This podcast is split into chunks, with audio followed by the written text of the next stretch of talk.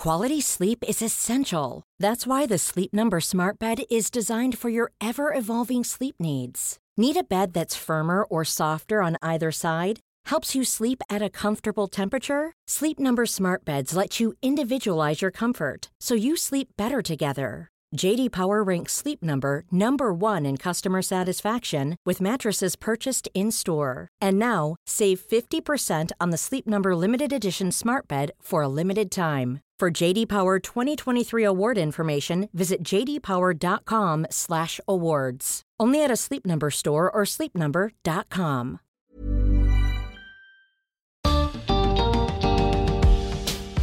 ¿Cómo nació el universo? ¿De qué está hecho? ¿Cuál es su estructura? Hoy nos estamos acercando a responder estas preguntas milenarias. Bienvenidos al podcast de TED en español. Soy Jerry Garbulski. En su charla en TEDx Río de la Plata, la física y cosmóloga Cora Dworkin nos explica cómo los científicos están usando inteligencia artificial para buscar respuestas a estas preguntas.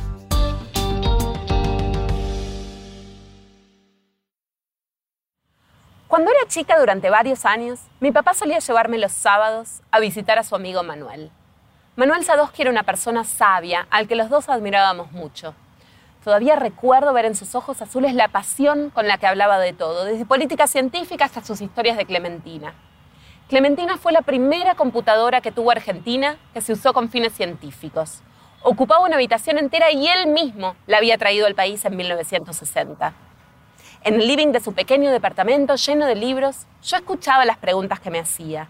Si conocía el origen del cero, del infinito y muchísimas más que hasta entonces nunca había imaginado era posible formularse. A veces cuando Manuel hablaba de historia, yo me iba queriendo ser historiadora y otras veces hablaba de matemático, de filosofía y yo salía queriendo ser matemático filósofa.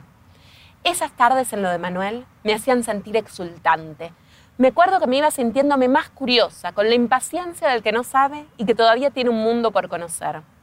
Como una nena frente a un rompecabezas nuevo, que todavía no ve la hora de empezar a armar. Manuel me abrió las puertas de la curiosidad y me enseñó el valor de la pregunta. Con los años me di cuenta de que esa es la sensación que uno tiene al hacer ciencia.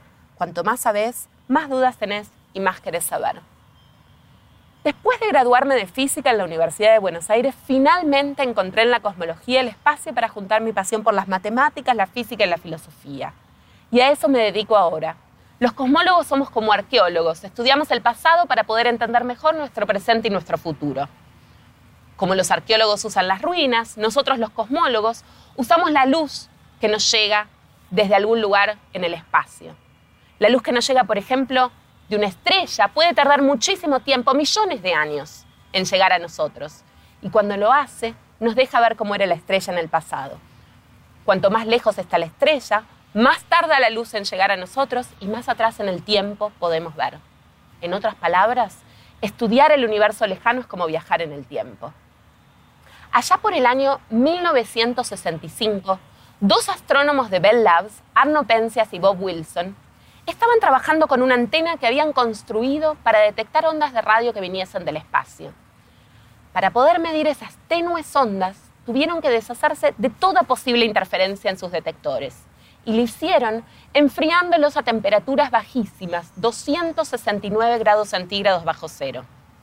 Pero al hacerlo, encontraron una señal que no podían explicar. Intentaron deshacerse de esta señal de todas las maneras posibles, pero no pudieron. Hasta llegaron a treparse a la antena pensando que el problema podía ser por la caca de paloma. Pero no había caso, la señal seguía presente. La luz más vieja que podemos observar viene viajando hacia nosotros desde el Big Bang hace 14 mil millones de años. Al principio, los protones, electrones y fotones formaban una sopa densa de partículas, energías altísimas. Esta sopa oscilaba, la gravedad hacía que las partículas se juntasen y los fotones ejercían presión hacia afuera. A mí me gusta pensar estas fluctuaciones como una sinfonía cósmica, en donde las oscilaciones son como las notas de un instrumento. Mientras tanto, el universo se expandía y se enfriaba. 400.000 años después del Big Bang, se formaron los primeros átomos estables y desde entonces la luz viene viajando hacia nosotros en un viaje solitario, trayéndonos la información de lo que ocurría en ese momento. Esta luz se conoce con el nombre de radiación cósmica de fondo y la temperatura de esta luz nos llega con pequeñas fluctuaciones en distintas partes del universo. Y las regiones con más temperatura tenían más materia y las regiones con un poco más de materia crecieron debido a la gravedad y terminaron formando las estrellas y galaxias que observamos hoy. Mientras Penzias y Wilson seguían intentando ajustar la antena, se enteraron de que un grupo de la Universidad de Princeton, no lejos de donde estaban ellos, estaba escribiendo un artículo en el que proponían la existencia de esta radiación cósmica de fondo. Enseguida se dieron cuenta de la importancia de lo que habían detectado. Lo que pensaron que era caca de palomas no era nada más ni nada menos que la radiación cósmica de fondo, el resplandor que nos llega del Big Bang. No muchos años después, allá por los años 70, una astrónoma, Vera Rubin, estudiaba la velocidad de rotación de las estrellas en distintas galaxias. Sus mediciones dieron resultados muy distintos a lo esperado. Se esperaba ver que las estrellas fuesen más lento cuanto más lejos se encontraran del centro de la galaxia, como pasa con los planetas girando alrededor del Sol. Pero lo que ella vio fue que la velocidad se mantenía constante incluso para distancias muy alejadas con respecto al centro. Y para que esto fuera posible, debía haber en el espacio más materia de la que podemos observar. Esta fue la primera evidencia contundente de lo que se conoce con el nombre de materia oscura. Y este trabajo pionero de Vera Rubin sirvió para explicar muchísimas observaciones, incluida la sinfonía cósmica del Big Bang de la que les hablaba antes. Aunque no lo crean, el 85% de materia de todo el universo es materia oscura.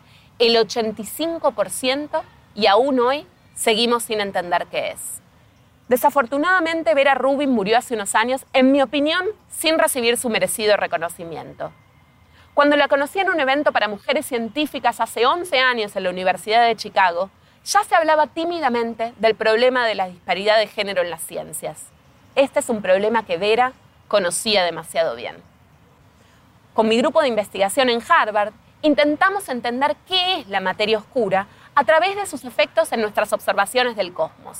Y como no la podemos ver directamente, intentamos usar otras formas de detectarla. Por ejemplo, nosotros usamos el hecho de que su masa deforma el espacio-tiempo. Y por eso la luz que nos llega de alguna galaxia, en lugar de venir hacia nosotros en línea recta, se desvía creando arcos en el cielo.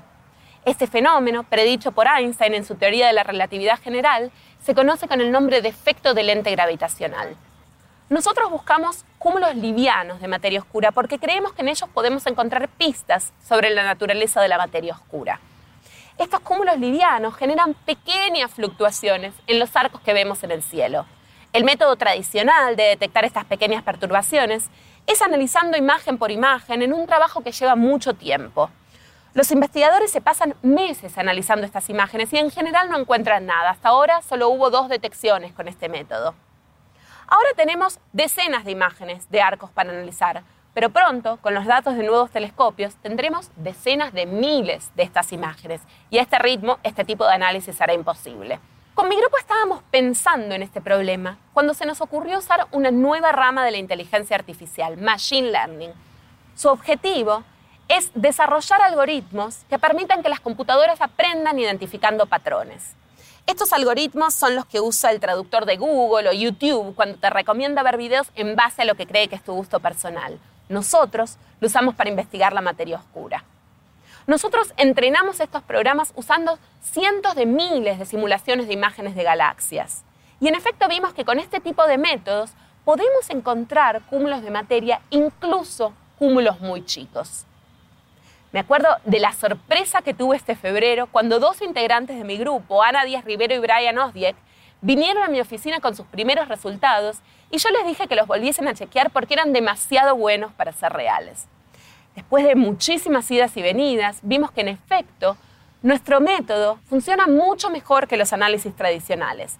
Podemos detectar cúmulos de materia oscura, incluso cúmulos que antes creíamos imposible de ver, y lo podemos hacer en mucho menos de un segundo, en lugar de meses de investigadores analizando imagen por imagen. Y hace unos meses, con colegas de la Universidad de Harvard, MIT y otras universidades del área, inauguramos un instituto de inteligencia artificial en la que físicos de distintas disciplinas usan este tipo de métodos. A veces pienso, ¿qué diría Manuel si pudiese ver lo que estamos logrando con estas máquinas inteligentes? Y también pienso en cómo cambió lo que sabemos del universo desde la época de Clementina hasta ahora. la gran cantidad de datos que logramos obtener y los que vendrán, nos ayuda a poder encajar mejor nuestras piezas del rompecabezas. Y a medida que las piezas se aproximan, surgen nuevas preguntas. Y esto es para mí hacer ciencia, la permanente búsqueda, no solo de respuestas, sino también igual de importante, de la pregunta correcta.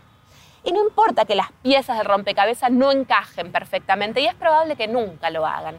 Después de todo, esto es parte de la belleza de hacer ciencia.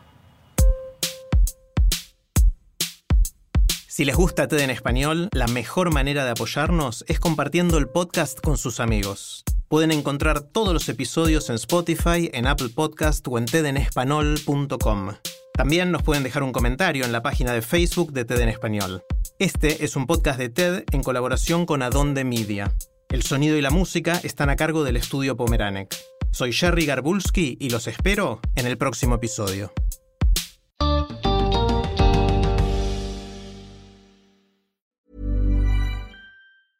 The secret to summer ready skin is here. Osea's number one best selling Andaria algae body oil, clinically proven to instantly improve skin elasticity and transform dry skin to silky, soft, and unbelievably glowing. Its signature scent of freshly squeezed grapefruit, cypress, and mango mandarin transports you to sun kissed summer days. Get healthy, glowing skin for summer with clean vegan skincare from Osea. Get 10% off your first order site wide with code GLOW at OseaMalibu.com.